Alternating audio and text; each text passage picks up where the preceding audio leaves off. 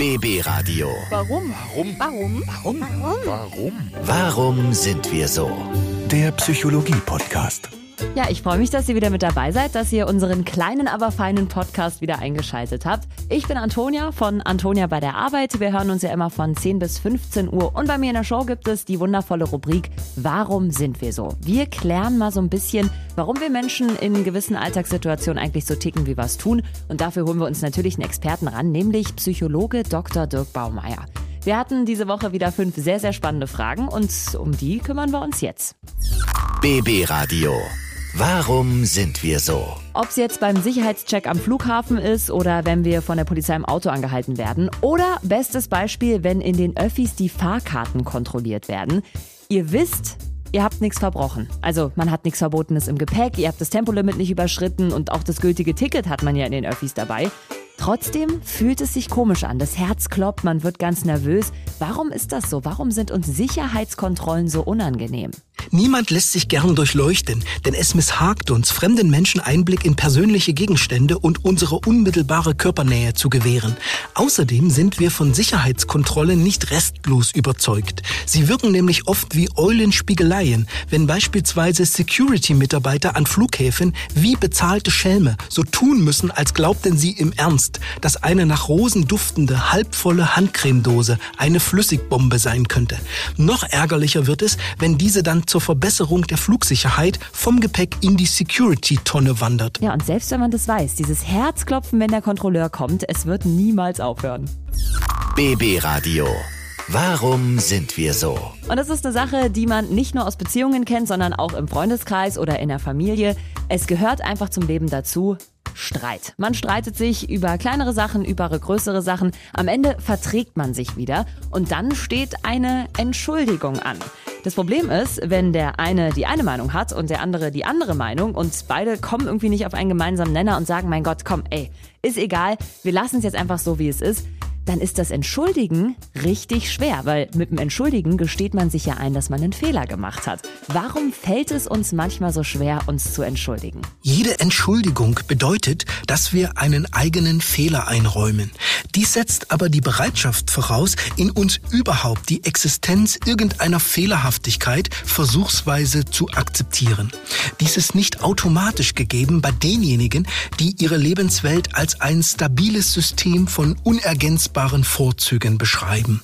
Rufen wir jedoch um Verzeihung an, führt dies erstaunlicherweise häufig nicht zu einer Herabsetzung unserer Person, sondern zu einer Heraufsetzung. Ich bin ehrlich, ich bin auch richtig stur. Also für mich ist der Streit auch erst vorbei, wenn sich mein Gegenüber als erstes entschuldigt.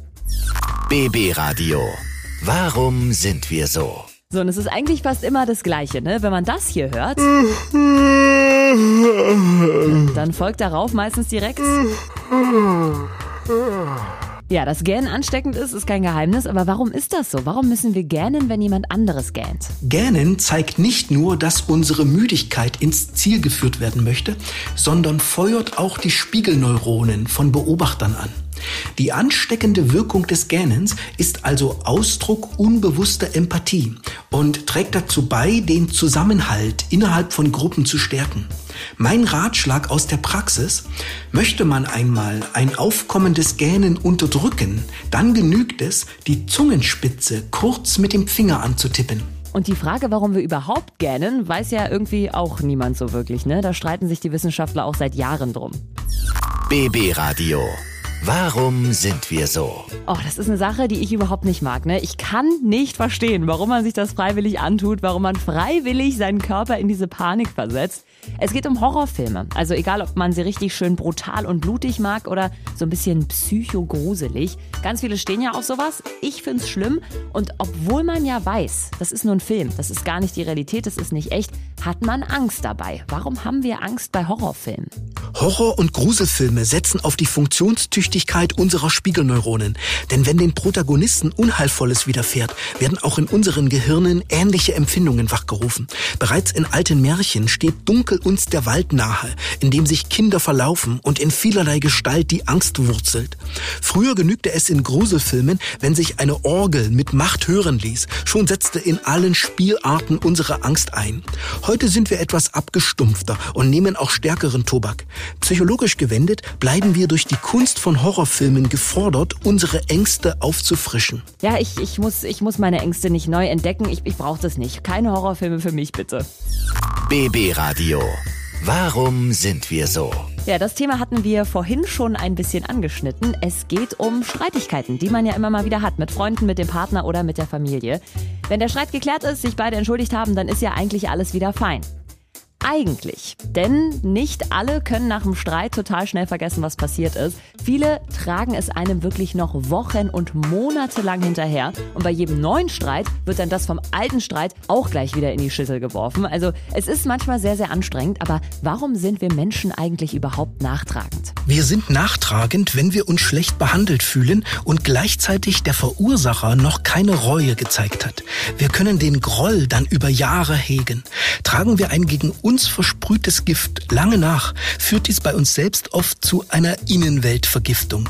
Besser wäre es, wenn die Verletzungen in uns keine Spur hinterlassen.